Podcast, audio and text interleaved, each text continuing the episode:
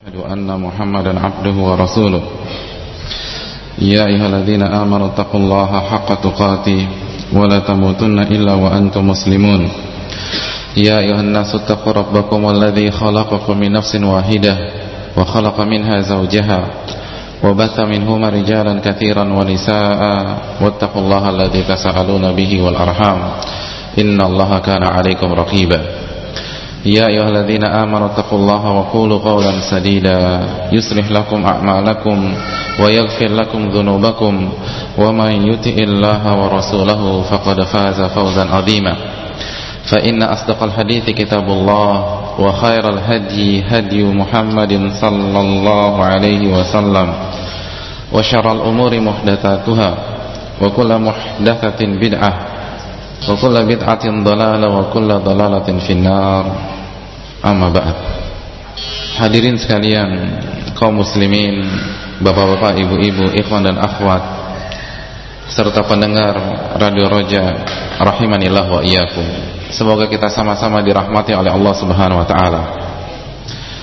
Marilah kita membuka majelis yang mulia ini dengan memanjatkan puji dan syukur kepada Allah Subhanahu wa taala atas seluruh nikmat dan karunia yang Allah limpahkan kepada kita dalam detik demi detik kehidupan kita. Karena tidak ada satu detik pun yang melintas dalam kehidupan kita kecuali di sana ada nikmat Allah Subhanahu wa taala. Nikmat-nikmat yang tidak mungkin kita bisa hitung atau kita kalkulasikan. Sebagaimana firman Allah Subhanahu wa taala wa in ta'uddu nikmatallahi la jika kalian ingin menghitung nikmat yang aku berikan kepada kalian maka kalian tidak akan mampu bisa menghitungnya. Dan yang berada di saf terdepan dari nikmat-nikmat tersebut adalah nikmat iman dan nikmat Islam. Nikmat hidayah sehingga kita bisa berjalan di atas sunnah Nabi Sallallahu Alaihi Wasallam. Yang hal itu semua merupakan kunci kebahagiaan kita di dunia dan di akhirat. Dan secara khusus kita bersyukur kepada Allah Subhanahu Wa Taala karena berkat taufik dan rahmat Allah Subhanahu Wa Taala pada kesempatan malam hari ini kita kembali dapat bersua di sebuah majelis yang merupakan majelis yang diridhai oleh Allah Subhanahu wa taala untuk mengerjakan sebuah ibadah yang sangat besar ganjarannya sebuah ibadah yang merupakan atau yang mampu memudahkan kita dalam perjalanan menuju surga Allah Subhanahu wa taala. Sebagaimana sabda Nabi sallallahu alaihi wasallam yang diriwayatkan Imam Muslim beliau bersabda man salaka tariqan yaltamisu fihi ilman sahhalallahu lahu bihi tariqan ilal jannah Barang siapa yang berjalan dengan tujuan mencari ilmu agama, maka Allah akan mudahkan dia dalam menempuh perjalanannya menuju surga. Sebuah ibadah yang merupakan tanda kebaikan bagi setiap muslim. Sebagaimana sabda Nabi sallallahu alaihi wasallam yang diriwayatkan Imam Bukhari dan Muslim, beliau mengatakan, "Man yuridillahu bihi khairan yufaqihu fid din." Barang siapa yang Allah inginkan kebaikan atas dirinya, maka Allah akan buat dia paham akan agamanya Allah akan membuat dia faqih atau memahami agama Islam yang bersumber dari Al-Quran dan Sunnah Nabi Sallallahu Alaihi Wasallam yang sahihah yang dipahami dengan pemahaman yang benar yaitu pemahaman Rasulullah Sallallahu Alaihi Wasallam beserta para sahabat beliau radhiyallahu taala anhum. Oleh karena itu jamaah sekalian rahimanillah wa iyyakum, marilah kita bersyukur kepada Allah Subhanahu wa taala dan memuji Allah Subhanahu wa taala atas segala nikmat yang Allah limpahkan kepada kita.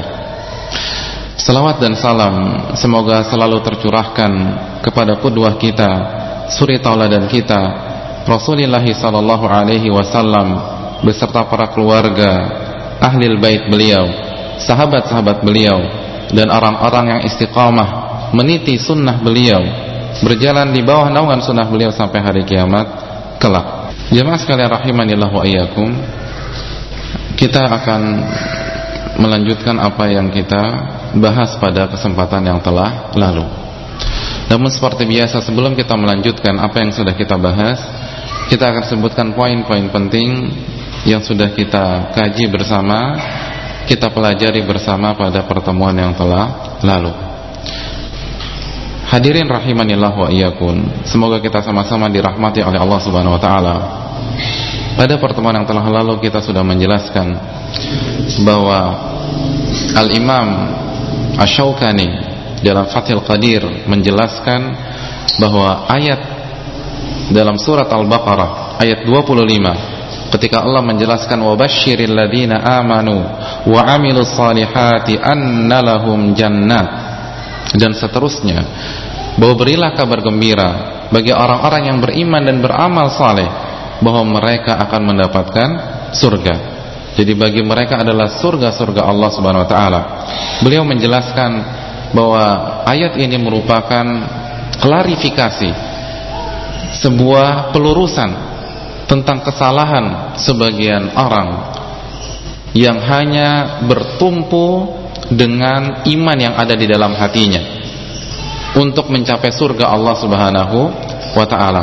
Jadi hanya mengandalkan hati atau yang biasa kita kenal dengan uh, sebuah kelompok yang bernama Murji'ah yaitu orang yang mengatakan iman itu hanya atau amal ibadah anggota badan tidak termasuk ke dalam iman. Ini yang lebih tepat.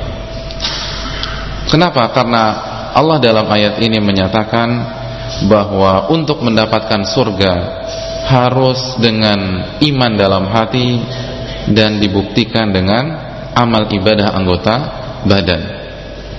Dan sekali lagi kita katakan bahwa ternyata sebagian saudara-saudara kita kaum muslimin terjatuh dalam kesalahan ini. Mereka tidak mau beribadah hanya karena dalih yang penting hati saya baik. Yang penting hati saya jernih. Yang penting hati saya yang dipelihara. Banyak sekali kaum muslimat yang tidak mau menggunakan busana, busana yang muslimah, busana yang syar'i dengan alasan yang penting hati saya yang di dijilbabi. Jadi yang penting hati saya yang ditutup agar tetap suci. Adapun aurat saya terbuka dan ditonton oleh banyak orang, maka itu tidak ada masalah sama sekali. Dan ketahuilah ulama menjelaskan ini adalah efek buruk dari pemikiran murjiah. Karena apabila seseorang jatuh ke dalam pemikiran ini, maka dia akan menyepelekan amal ibadah dan dia akan menyepelekan terjatuh ke dalam hal-hal yang bermaksiat kepada Allah Subhanahu wa taala. Jadi ini yang uh, kita bisa petik sebuah faedah yang disampaikan oleh Al-Imam Syaukani dalam Fathul Qadir. Dan kita berikan faedah pada pertemuan yang telah lalu bahwa ternyata salah satu faktor mengapa murjiah bisa muncul ke permukaan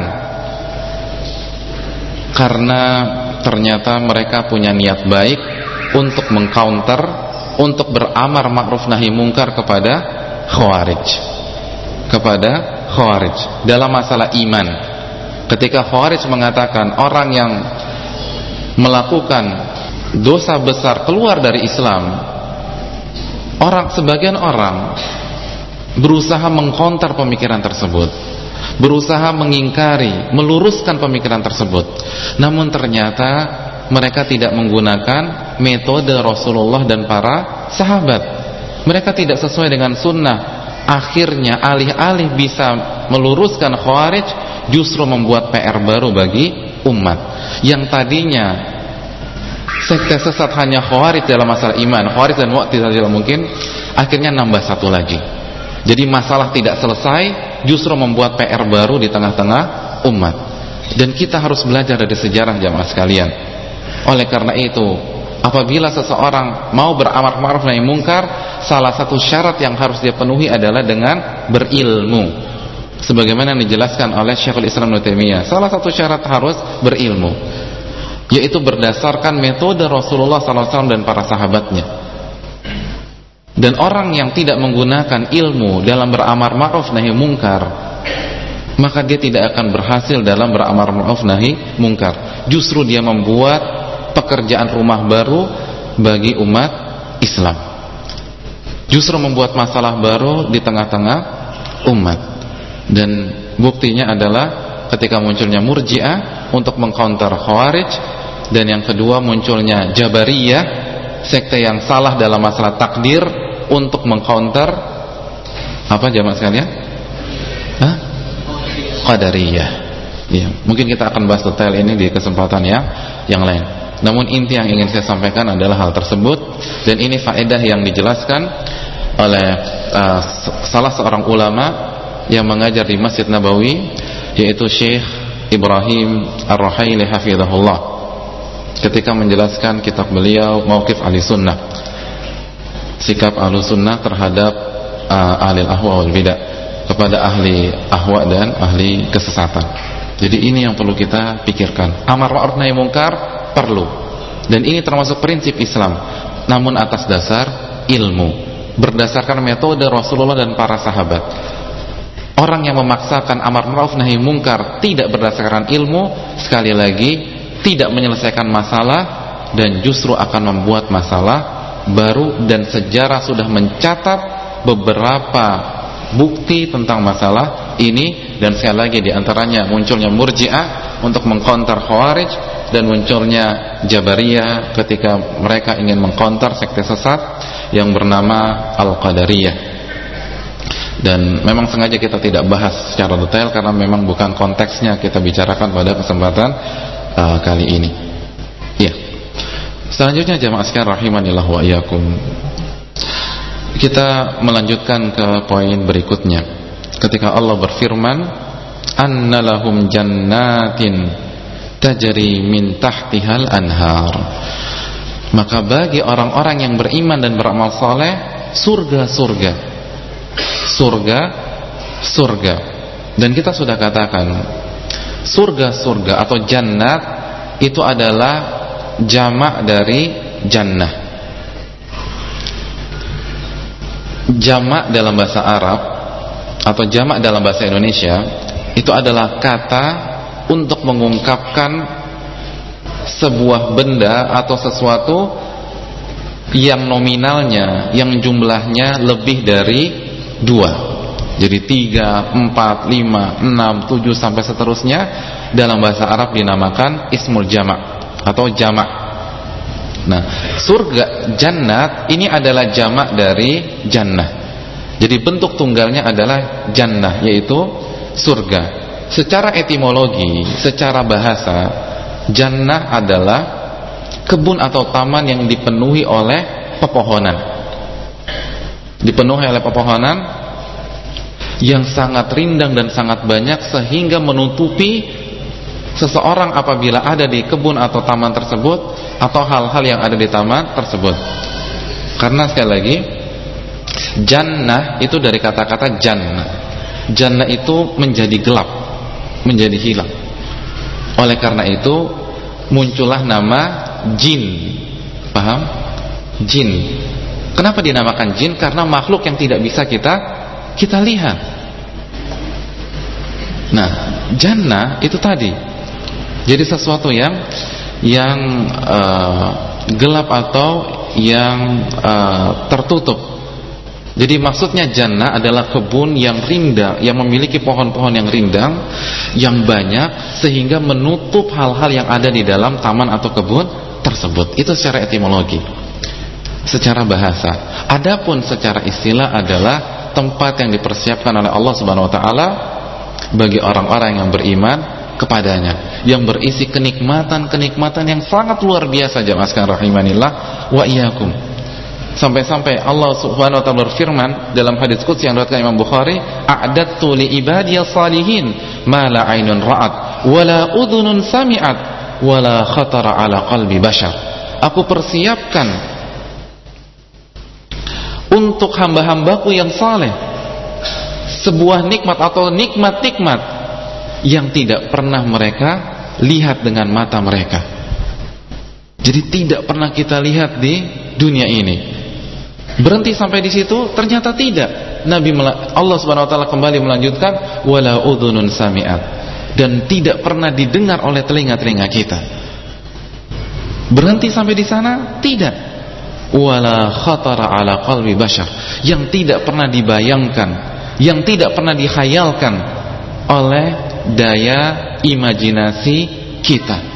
Jadi hayalkan kenikmatan apa saja yang mampu kita hayalkan kenikmatan surga itu lebih indah daripada daya hayal kita, daya imajinasi, daya imajinasi kita dan daya uh, pikir kita. Karena daya hayal, daya imajinasi itu terbatas. Ulama mengatakan bahwa daya imajinasi seseorang, daya khayal seseorang itu berkaitan dengan hal-hal yang pernah dia lihat atau dia, yang pernah dia dia sentuh. Dan terbatas hanya sampai situ. Oleh karena itu kita tidak mungkin bisa melihat dan mengetahui bagaimana indahnya apa yang Allah persiapkan kepada kita di surga kelak. Namun yang harus kita yakini kenikmatan itu lebih indah, lebih lezat, lebih nikmat dari semua kenikmatan yang mampu kita rasakan atau yang mampu kita lihat, yang mampu kita dengar atau yang mampu kita khayalkan di muka bumi ini. Dan itu janji Allah Subhanahu wa taala dalam hadis qudsi. Nah, jadi itu yang dinamakan dengan jannah. Bisa dipahami jemaah sekalian rahimanillah wa iyyakum? Ya. Selanjutnya kita menjelaskan faedah yang dijelaskan oleh Syekh Muhammad bin Shalih Utsaimin bahwa jannah atau surga itu bermacam-macam, bertingkat-tingkat. Karena Allah Subhanahu wa taala dalam ayat ini menggunakan jamak. Jannat, surga-surga, lebih dari satu dan dua. Jadi lebih dari satu dan dan dua. Jadi banyak surga, bertingkat-tingkat. Bermacam-macam. Dan ini juga didukung dari da, apa dengan dalil-dalil yang lain. Sebagaimana yang Allah firmankan dalam surat surat apa jemaah sekalian? Ar-Rahman.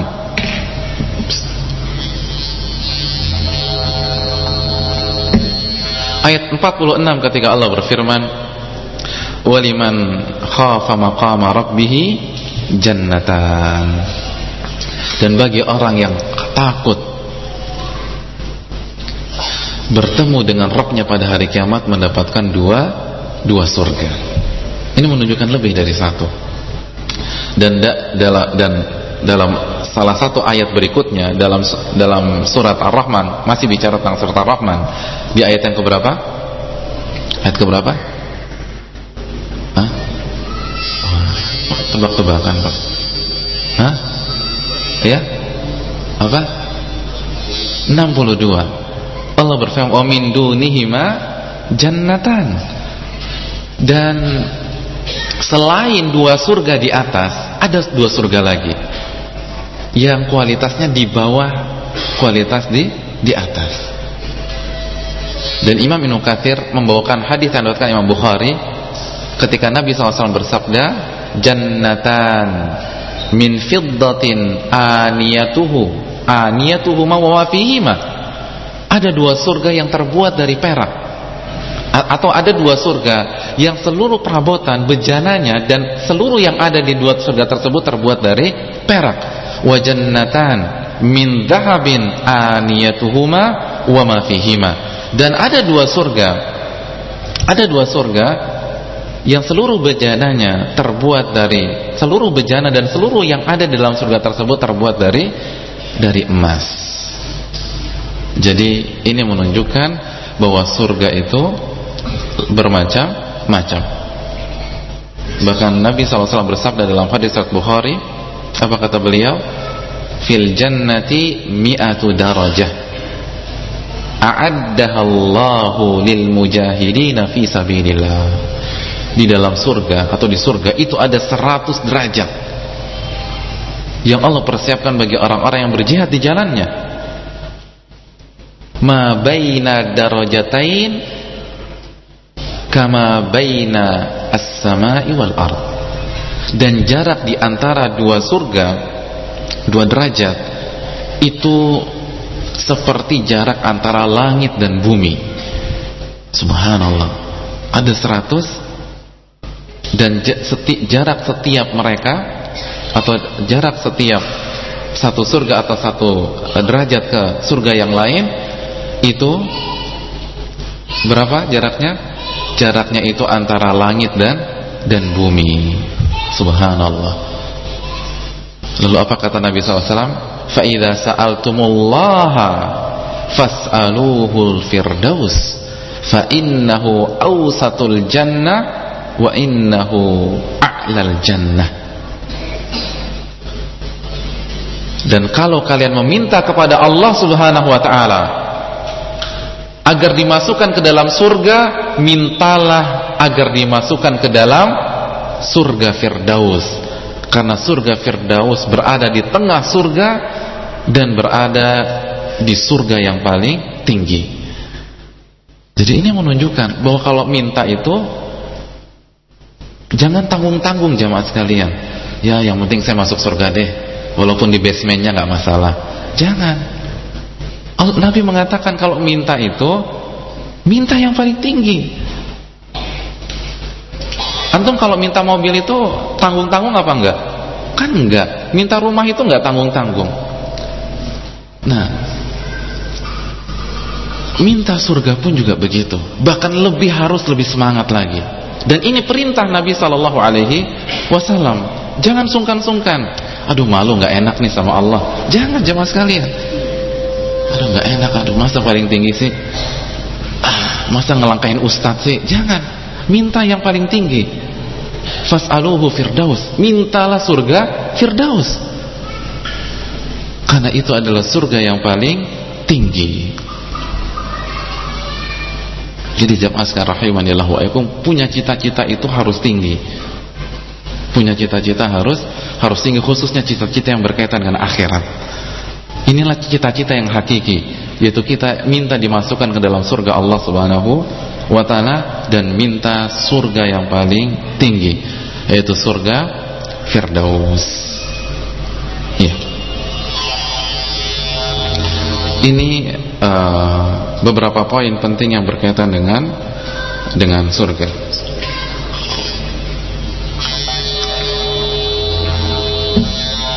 Selanjutnya jamaah sekalian rahimanillah wa yakum, kita akan membahas faedah berikutnya. Yaitu Allah berfirman, "Tajri min tahtihal anhar." Ya, orang-orang beriman akan mendapatkan surga-surga.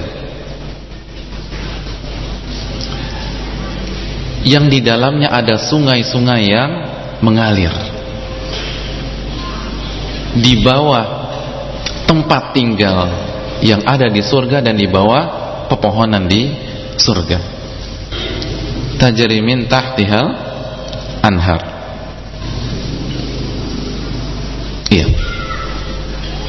Nabi mengatakan di dalam surga itu ada sungai sungai dan kita sudah jelaskan bahwa sungai-sungai surga itu disebutkan oleh Allah Subhanahu wa taala dalam ayat yang lain. Dalam surat apa? Eh? Surat Muhammad ayat 15. Masya Allah. Allah berfirman, "Fiha anharun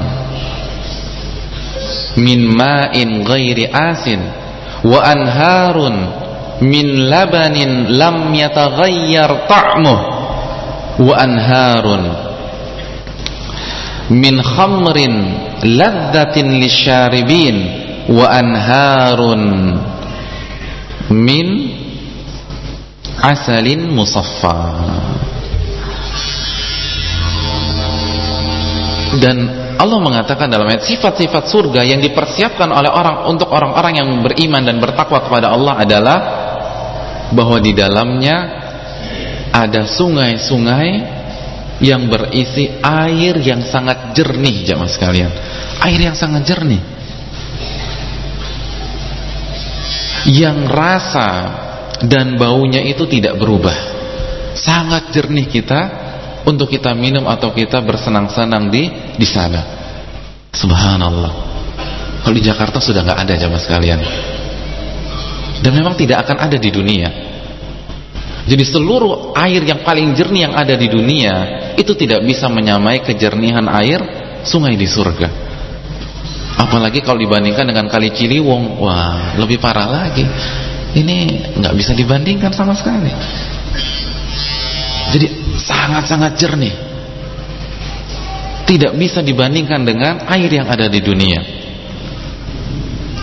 Itu baru tipe yang pertama yang kedua, sungai-sungai yang di dalamnya atau ter, berisi dengan dengan susu lam yataghayyar ta'mu. Yang rasanya itu tidak berubah yang tidak pernah basi. Jadi nggak kenal expire. Kan begitu ya. Kalau untuk beli susu ultra itu kan expirednya tahun 2012 misalnya. Sudah setelah itu basi dibuang.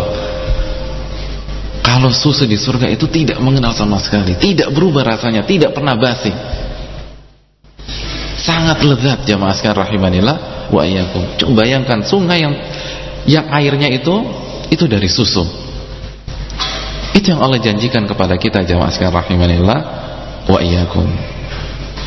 Yang ketiga yang ketiga adalah sungai-sungai yang di dalamnya itu khamar. Yang di dalamnya itu khamar. minum khamar jadi ya bahasa sederhananya itu bir. Ladzatin lisyaribin. Yang sangat lezat yang sangat nikmat apabila diminum oleh orang-orang yang meminumnya. Luar biasa. Dan khamar di surga itu beda dengan khamar di sini. Tidak memabukkan. Jadi sebanyak apa pun kita minum itu tidak tidak memabukkan. Oleh karena itu Abdullah bin Abbas mengatakan dan ini dibawakan juga oleh Ibnu Katsir, fil khamri arba'u khisal. Khamr dunia itu paling tidak ada empat hal yang mengiringinya, ada empat sifat. Yang pertama suka memabukkan. Memabukkan. Itu khamr dunia. Kan begitu. Kalau antum minum khamr tapi jangan antum minum ya salah. Jadi kalau ada yang minum khamar itu memabukkan. Yang kedua, wasuda membuat pusing. Jadi kalau minum khamar itu buat pusing. Yang ketiga al-qai itu bisa membuat yang minumnya itu muntah. Wal dan membuat yang minumnya akan uh, buang air kecil. Jadi itu khamar di dunia. Benar apa tidak jamaah sekalian? Hah? Wah, yang bilang benar nih pengalaman pribadi ya? Hah, bukan. Ya. Ya, nggak harus begitu ya. Jadi seperti itu jamaah sekalian. Orang minum khamar itu dia akan mabuk, ini tentu saja akan pusing khususnya ketika telernya itu atau dia sadar dari telernya lalu muntah dan dia akan buang air kecil karena yang diminum benda benda cair dan seterusnya. Kata Abdullah bin Abbas dan Allah menjelaskan bahwa di surga itu nanti akan ada khamar. Wa nazzahaha an. Dan Allah membersihkan mensterilkan khamar yang ada di surga dari sifat-sifat di atas. Jadi tidak memabukkan, tidak membuat pusing kepala, tidak membuat muntah dan tidak membuat kita ingin buang air kecil. Subhanallah, setiap kita minum kita akan merasa kelezatan demi kelezatan. Lazzatin lisyaribin. Kelezatan bagi orang-orang yang meminumnya. Jadi nggak usah khawatir mabuk di surga jemaah sekalian rahimanillah wa Tidak ada kata mabuk di surga. Karena khamr surga itu tidak memabukkan Berbeda dengan homer yang ada di di dunia. Namun yang perlu diingat bagi orang yang sangat memimpi-mimpikan meminum homer di surga, hendaklah dia menyimak hadis berikut ini. Nabi sallallahu alaihi wasallam bersabda, "Man syaribal khamra fid dunya la yashrabuha fil akhirah illa an yatub." Au Barang siapa yang meminum khamar di dunia, maka dia akan dia tidak akan meminumnya di akhirat. Dia tidak akan meminumnya di surga kecuali orang yang telah bertobat setelah dia meminum khamar tersebut. Hadis ini sahih dilakukan Imam Bukhari dan dan Muslim. Jadi perhatikan jemaah sekalian. Kalau memang kita ingin meminum khamar di surga, maka perhatikan syarat yang dicantumkan oleh yang diinginkan oleh Allah Subhanahu wa taala melalui lisan Nabi Shallallahu Alaihi Wasallam. Jangan sekali-kali kita sentuh khamar tersebut. Apabila di waktu yang lampau pernah kebablasan, pernah khilaf, cepat-cepat bertobat. Karena kalau tidak kita terancam, tidak bisa menikmati khamar yang begitu nikmat, yang begitu lezat yang Allah persiapkan bagi orang-orang yang beriman dan menjaga lisan lidahnya dan uh, pencernaannya dari meminum khamar pada pada waktu dia hidup di di dunia. Dan yang selanjutnya jamaah sekalian, wa anharun min asalin musaffa. Dan tipe yang keempat adalah sungai-sungai dari madu yang jernih. Madu yang jernih.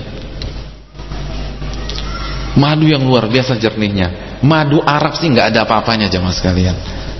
Jadi nggak madu dunia itu tidak bisa dikiaskan sama sekali.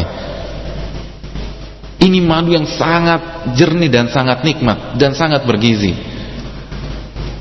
Yang dipersiapkan oleh Allah Subhanahu wa taala kepada kepada kita.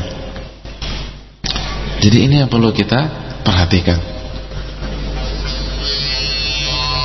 Bahwa sekali lagi ternyata sungai-sungai di surga itu tidak hanya berisi air yang jernih saja tapi ada air yang jernih ada susu murni yang lezat yang tidak pernah kadaluarsa lalu terdiri dari atau berasal dari khamar yang lezat dan tidak ada unsur memudaratkan ketika seperti yang kita lihat di dunia dan dari uh, madu yang madu yang murni. Jadi ini yang harus kita uh, camkan jamaah sekalian rahimanillah wa iyyakum. Iya. Kita lanjutkan.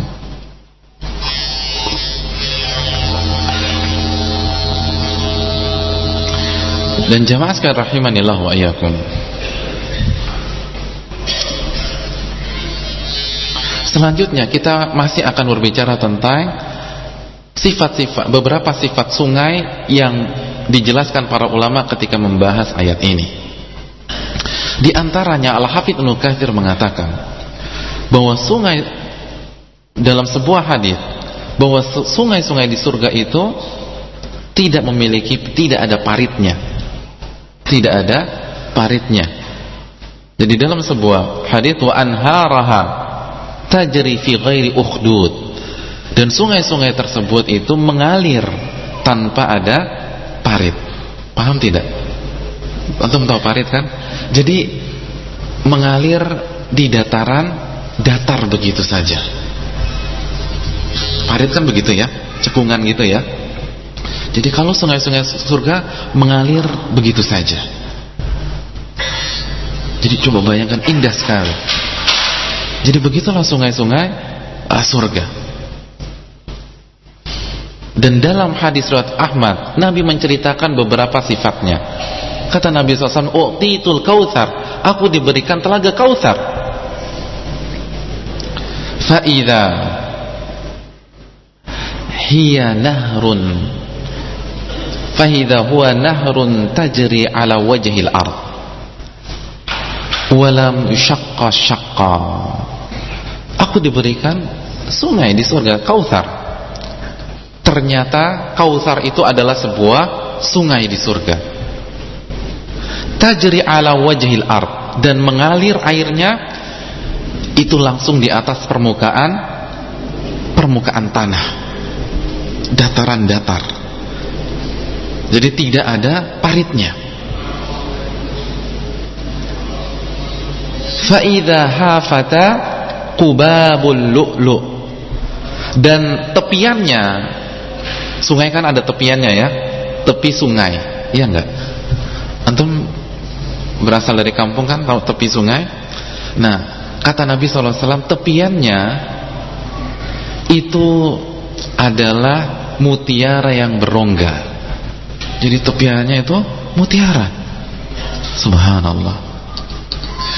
Fadarabtuhu fadarabtu biyadi ila turbatih. Fa idza huwa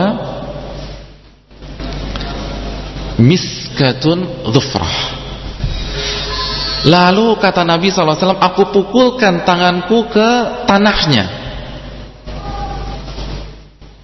Ternyata tanahnya itu terbuat dari Kasturi adfar Yang harum sekali aromanya. Yang harum sekali aromanya. Wa idha hasahu lu'lu' Dan pasirnya Kan di sungai itu ada pasir ya Ternyata pasirnya itu mutiara Subhanallah jemaah sekalian rahimanillah wa ayakum. Ini yang ditawarkan oleh Allah Subhanahu wa taala bagi orang yang beriman dan beramal saleh. Jadi pasir-pasir di sungai tersebut atau gumpalan-gumpalan batu di sungai tersebut itu semua muti mutiara. Hadis ini sahih diriwayatkan oleh Imam Imam Ahmad. Jadi ini yang perlu kita pahami jamaah sekalian rahimanillah wa iyyakum dan dalam hadis yang lain. Dan dicantumkan oleh Al-Hafidh Mukathir disebutkan anharul jannati tafajjar tahta tilal. Dan sungai-sungai di surga itu memancar dari bawah anak bukit. Au min tahti jibalil misk. Atau dari bawah gunung yang terbuat dari kasturi jadi yang sangat wangi, harum semerbak yang membuat orang nyaman dan menikmati keindahan dan eh, sungai-sungai uh, tersebut. Subhanallah. Jadi ini yang dinamakan atau ini hal-hal yang berkaitan dengan eh, sungai-sungai uh, surga. Dan kita baru sebutkan sebagainya saja. Tidak mungkin kita sebutkan uh, seluruhnya. Iya. Kita lanjutkan jamaah sekalian rahimanillah wa iyyakum. Jadi sungai surga sekali lagi uh, airnya itu air yang jernih atau apa? Atau susu murni yang lezat yang tidak pernah kadaluarsa atau khamar yang nikmat dan lezat atau madu yang murni. Dan tepi sungai tersebut itu tepi sungainya apa? Kubabul lu'lu' mutiara yang berongga. Dan pasirnya itu dari kasturi al-adfar atau dhufra. Salah satu uh, bentuk kasturi yang luar biasa harumnya. Dan uh, pasirnya butiran-butiran pasir di sungai tersebut itu ternyata mutiara. Jadi inilah salah satu kenikmatan pemandangan yang luar biasa yang Allah persiapkan kepada kita bagi orang yang yang mau beriman kepada Allah Subhanahu wa taala dan meluangkan waktunya, meluangkan tenaganya, menyisih, menyisihkan energinya untuk beramal saleh, mengerjakan amal ibadah yang ikhlas kepada Allah Subhanahu wa taala dan sesuai dengan sunnah Nabi sallallahu alaihi wasallam. Selanjutnya jamaah sekalian rahimanillah wa iyyakum. Allah berfirman kullama ruziqu minha min thamaratin rizqan qalu hadzal ladzi ruziqna min qabl.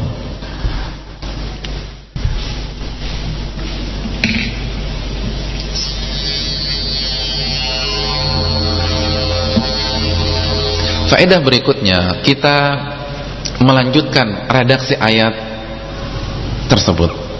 Surat Al-Baqarah ayat 25. Allah Subhanahu wa taala berfirman, "Kullama ruziqu minha min thamaratin rizqa."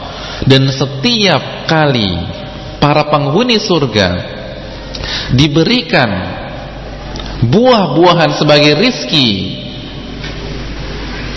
bagi mereka, qalu hadzal ladzi ruziqna min qabl. Mereka mengatakan ini adalah buah-buahan yang kami dapatkan sebelumnya. Yang kami dapatkan sebelumnya. Jadi ini sama saja dengan buah-buahan sebelumnya. Jadi setiap dikasih apa namanya? buah-buahan penghuni surga mengatakan buah-buah ini sama dengan apa yang kami dapatkan sebelumnya di surga. Bisa dipahami jamaah sekalian rahimanillah wa iyyakum Ya mungkin uh, sampai di sini aku qouli hadza wa astaghfirullahi wa lakum wa muslimin.